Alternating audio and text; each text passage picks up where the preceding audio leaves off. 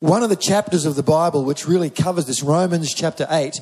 And uh, we don't normally do this here, but I'm actually going to go through sort of line by line and cover a number of thoughts from Romans chapter 8.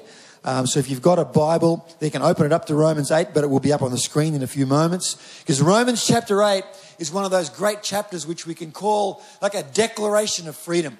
We're going to talk about freedom today because one of the things God does for us is He makes us free.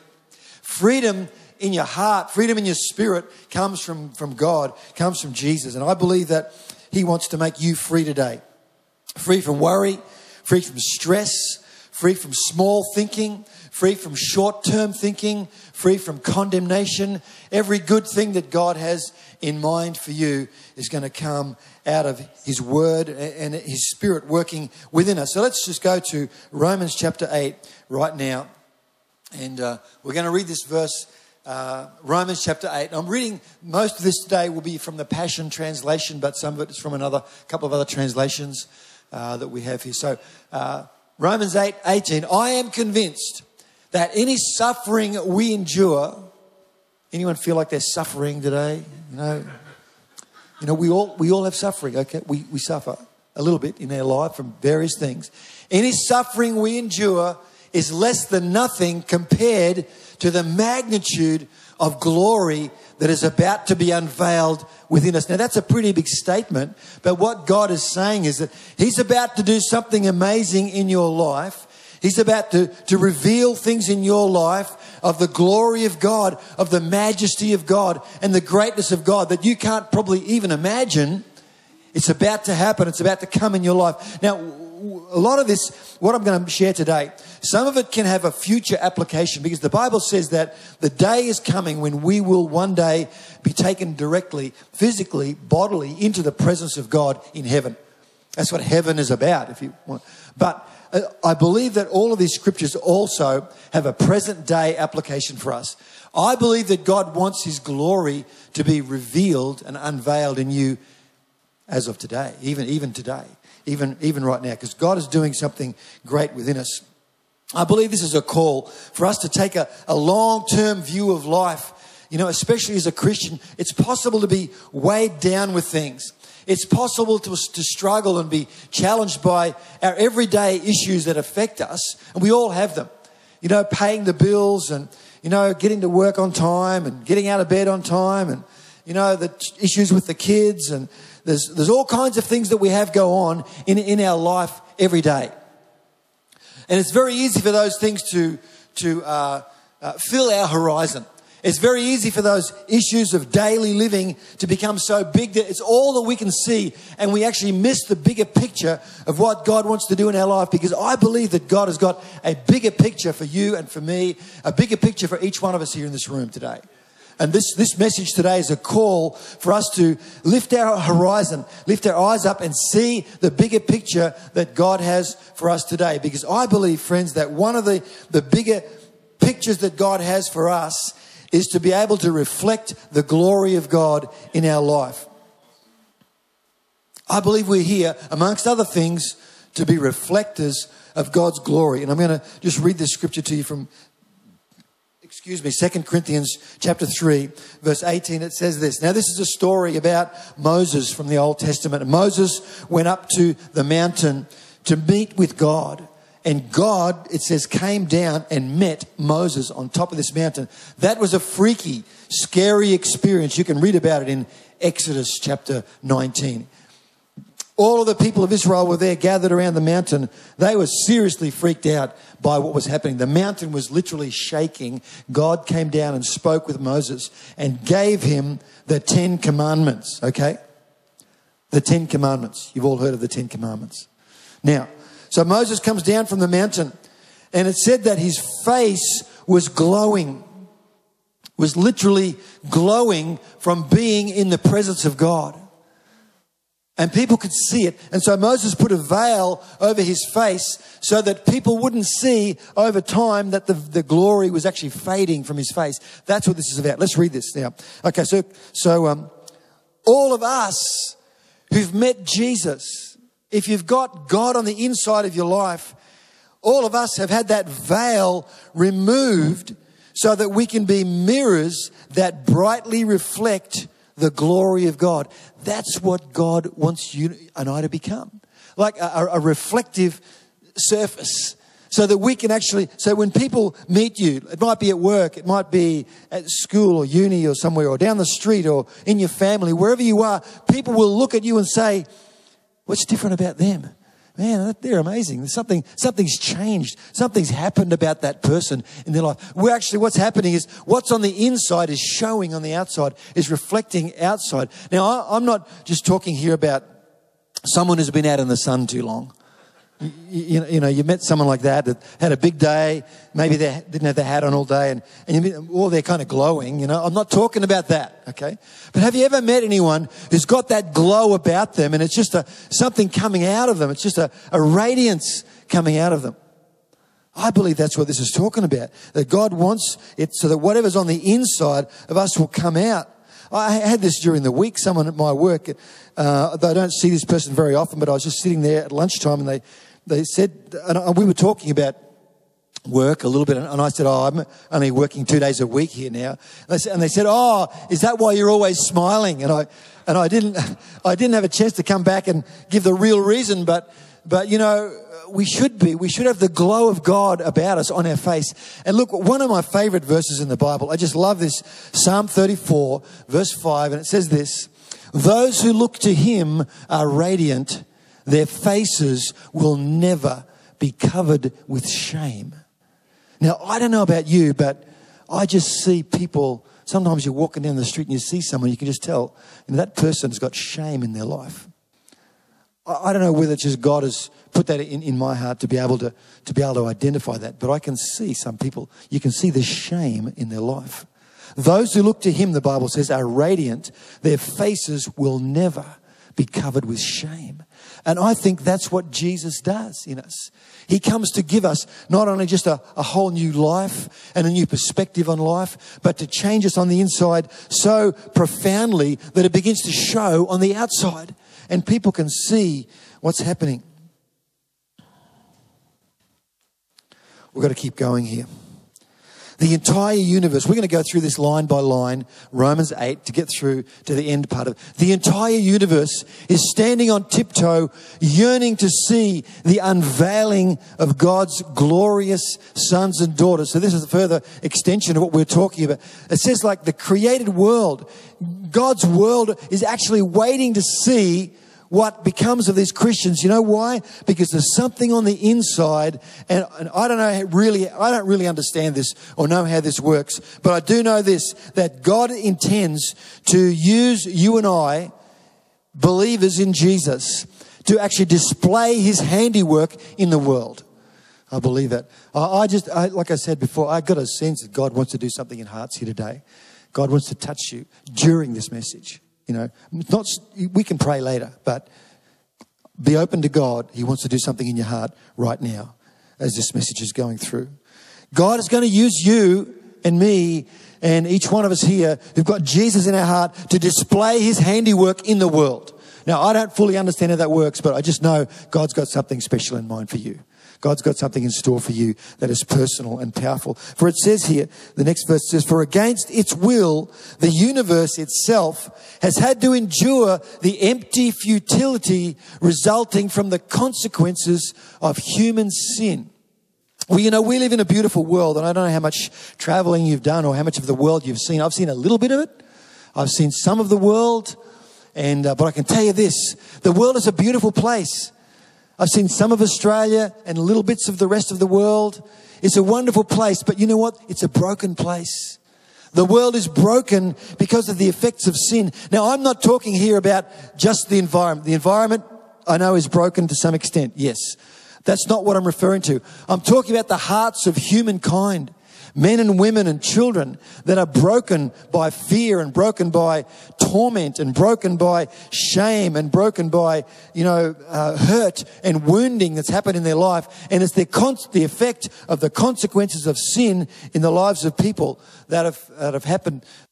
When, when God created Adam and Eve, I love this thought the first humans, God, it says God made Adam from the dust of the ground. You know why when someone dies, There's a funeral. I've actually got to conduct a funeral this week for someone who passed away a while ago.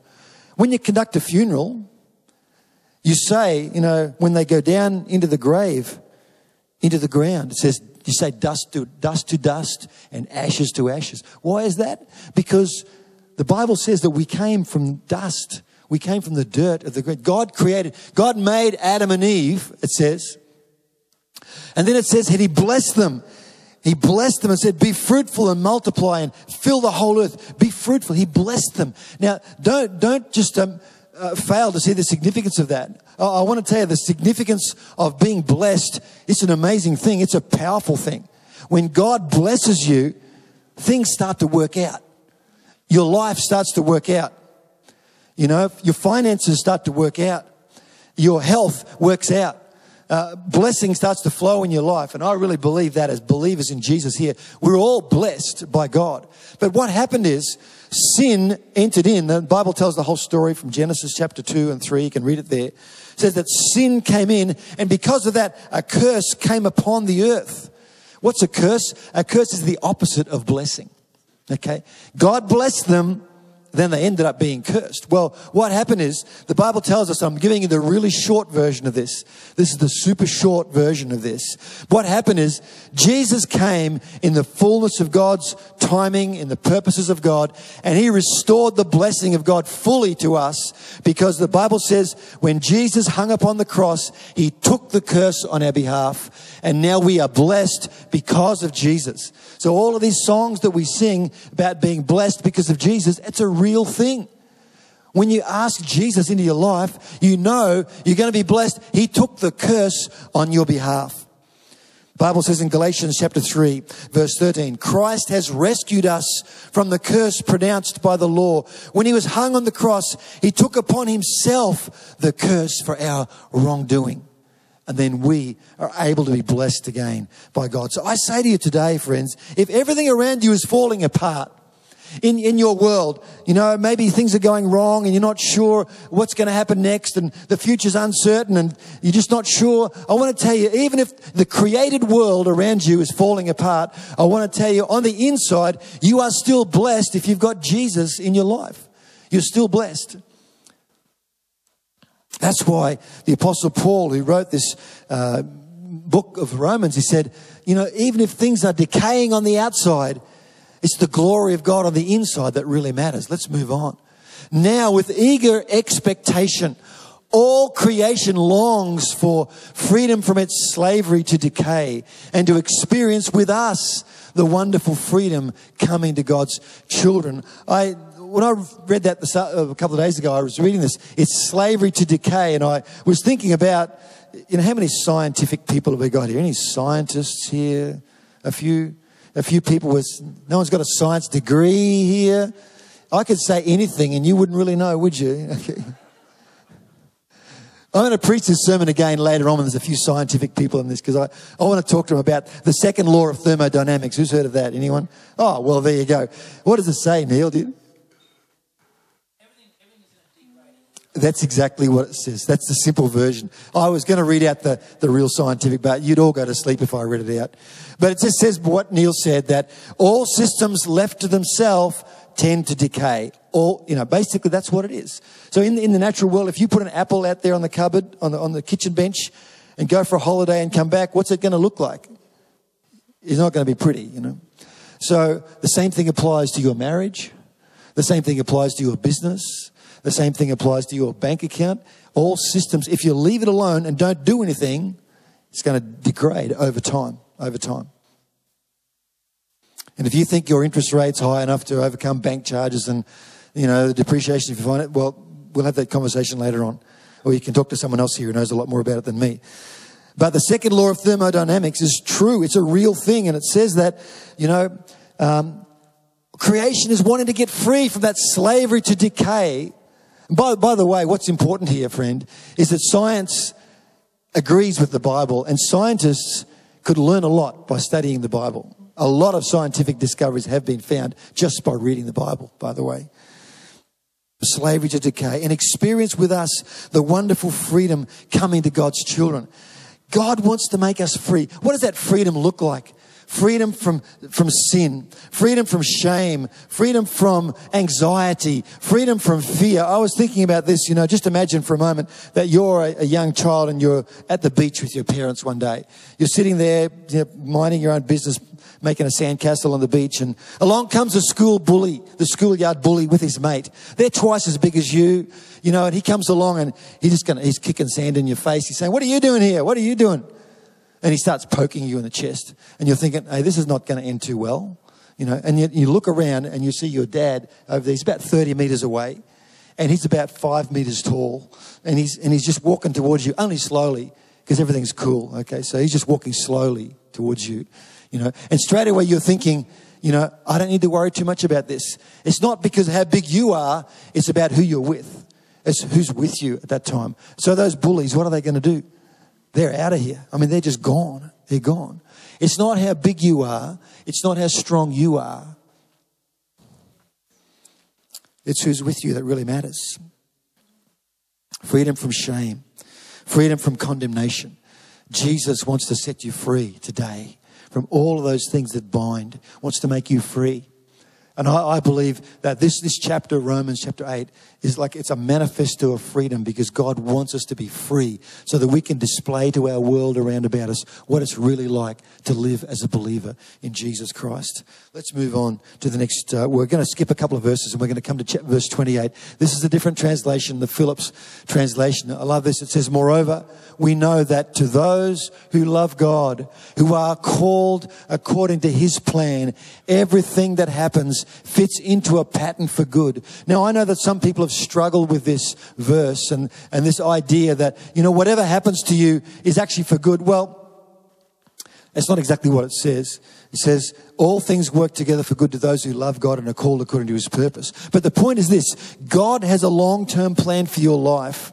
And when sometimes when struggles come and when trials come and difficulties come and you're being tested in some area, maybe you're being tested in some point of character. Maybe, maybe God is wanting you to grow in patience. Maybe he's wanting, does that ever happen? It does. It does. The Bible says rejoice when trials and difficulties come your way so that you can grow, know that you can grow in faith and know that you can grow in patience. God may be testing you in something, but you've got to know that his long-term plan for you, that's why it says everything that happens fits into a pattern for good. That's a long-term plan. I often think of this verse and it's like the mother with her four year old or six year old is at the supermarket and walking down the aisles and they just happen to go down the confectionery aisle, right? How big is the confectionery aisle at supermarkets? I mean, you can go, they've got half an aisle full of cornflakes and Weet-Bix, and there's like a whole aisle full of chocolate and lollies and stuff. Anyway, you happen to be walking down there for some reason, and the child, maybe the child is in the, sitting in the, in the, the shopping trolley, right? And it's just reaching out. It's probably more of a two year old rather than a four year old. Okay, they're reaching out. They want it because they want everything. So the, that's good. I want one of them. I want. So what? What? What happens? It's the mother's idea of good, not the child's idea of good. Is that right? So the mother's saying, "Hang on, we're going back to the veggie aisle. We're going back to the that part because that's what you that's what you really need, not the chocolates and the lollies and all this." Okay, so I might be stepping on some toes here. I, I don't know, maybe if that's the case, I don't know. you have to work it out yourself. But the fact is, when God says things work together for your good, it's His idea of good, not my idea of good. Because God knows what's good for us. He knows what's good for me. And all things work out for those who love God and are called according to His plan, in His bigger plan and purpose for your life. So when things are falling apart, you can look beyond that and know God's wider purposes for you will always be good. God's plan for your life is always good. And you can endure those short term difficulties. If you've run out of money or something, or, you know, you've run out of what you need, or things aren't working out, you can endure that. You can put up with that because you know that God's plan is to bless you. And God's plan is for your good. And He's going to look after you. Amen.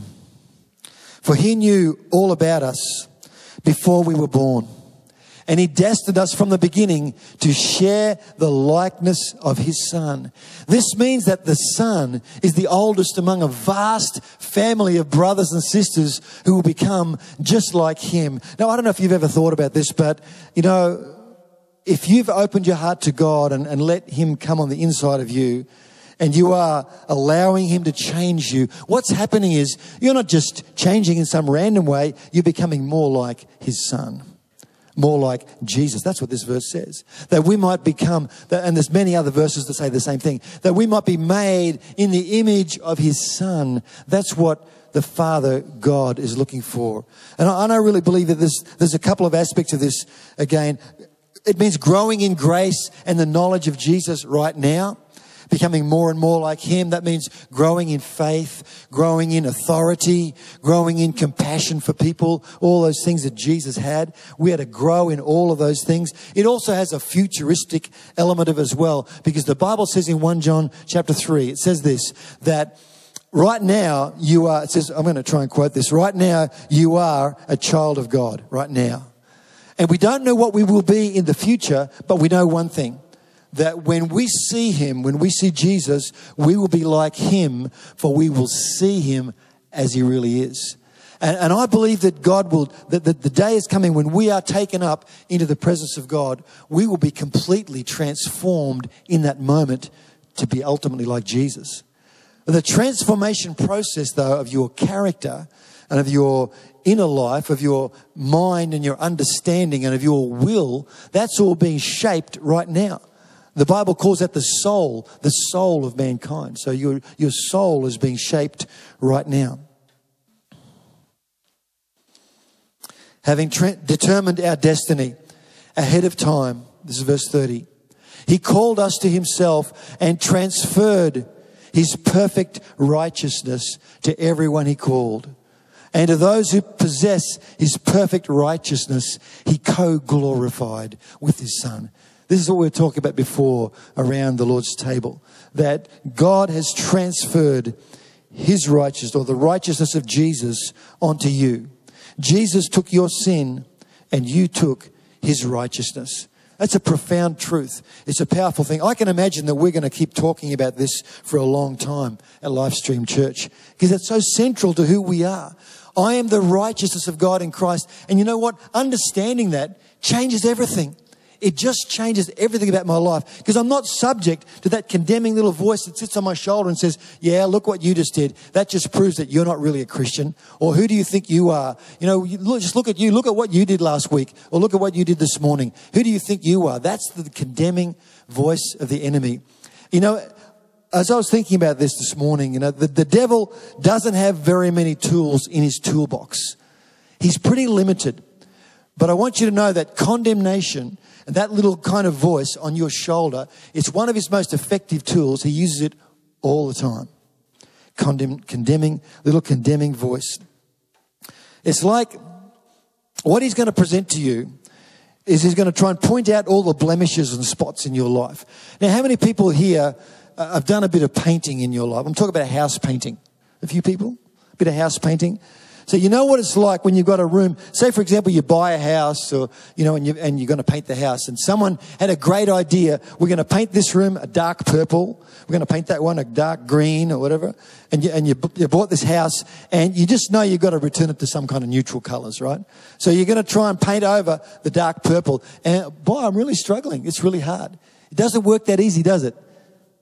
It's hard to paint over a dark color with a light color. Just think about this. Imagine you got one of those old fences that's like a, a mission brown fence. Ask me how I know the, uh, you know, I have done a bit of this myself. Trying to paint over one of those old mission brown fences with a, with a white or a light color. It's really, really hard. It just keeps wanting to bleed through. It wants to keep coming through the whole time. And that's what the devil loves to do. He loves to point at you and say, see those big blotches and those blemishes over there? That just proves that you haven't really changed. Underneath, you're still exactly the same.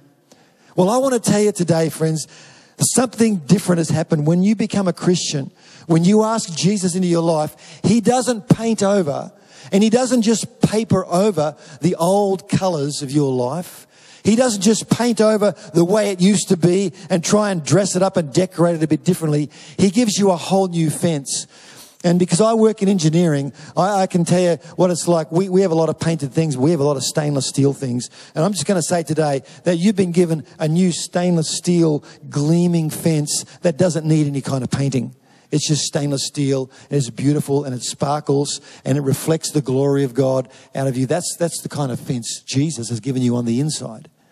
Now, what happens is we've got, we've got stuff happening around us on the outside that can affect us sometimes, but I want to tell you, start declaring and confessing, I am the righteousness of God in Christ Jesus. When you do, the more you do that, the more you'll become what you're declaring, what you're confessing.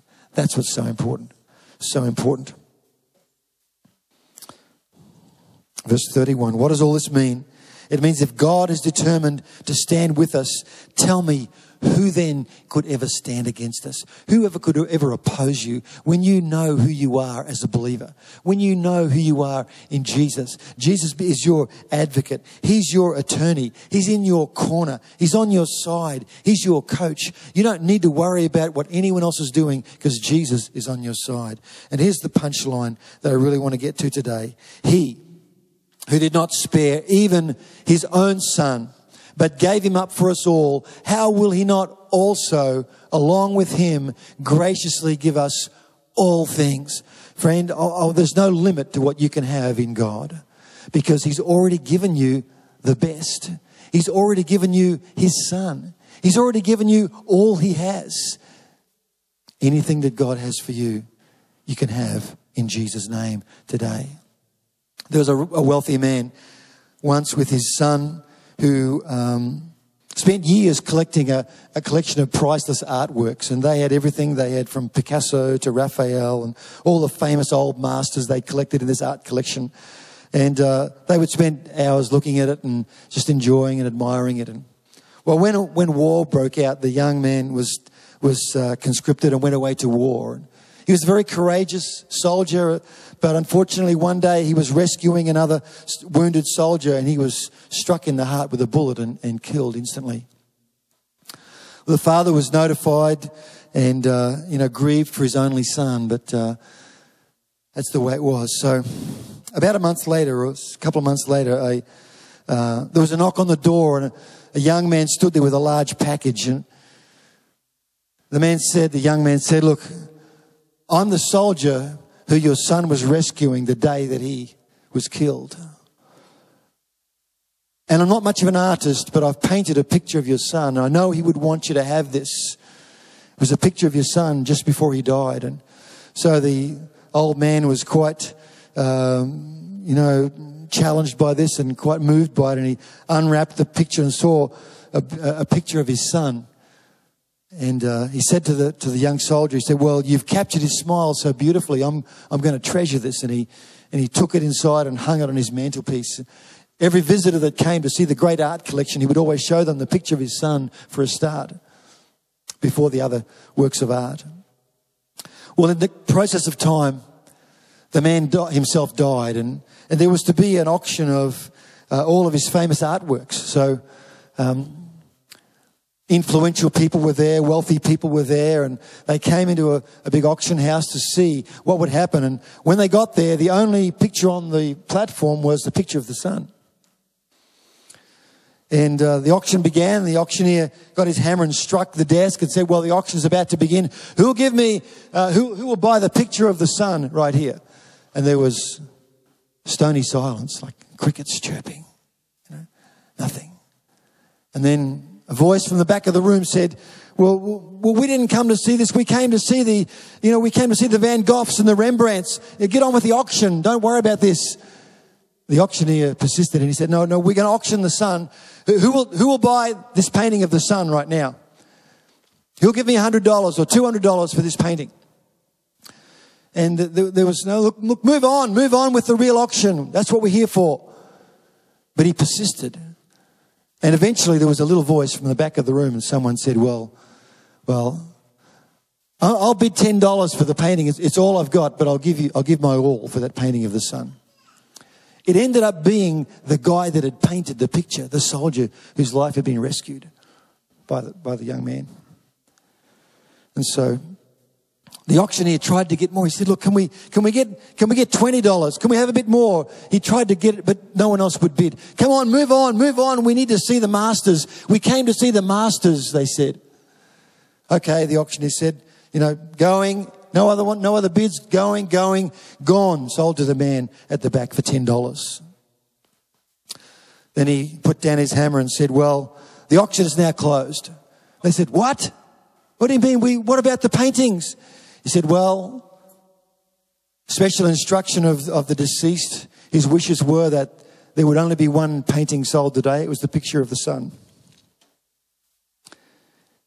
And the person who bought the son will get all the other paintings and the whole of the estate. So the man at the back receives the painting of the son and the whole estate including all of the other artworks. So, you know, that's a wonderful picture for us of that verse of scripture that says, He who did not spare even his own son, but gave him up for us all, how will he not also with him give us all things? And so today, friends, whatever it is that you need that God can supply for you, I want to tell you it's yours in Jesus' name. Eternal life begins the moment you accept the Son freedom from fear and condemnation and shame. He came to set the captives free. I love what it says in, in Luke chapter 4. You know, Jesus said, The Spirit of the Lord is upon me because He has anointed me. He's enabled me to set captives free, to open blind eyes, to proclaim healing, to proclaim deliverance, and the captives would be set free. Whatever it is that's holding you captive today, in the Son, you can have that. So let's close our eyes for a moment. I, I just want to pray with you and I want, want to ask you this question. Are you willing to take the son today? If you're willing to give your all for that picture of the son, if you're willing to have Jesus in your life today, I want to tell you there's no limit to what you can receive from God.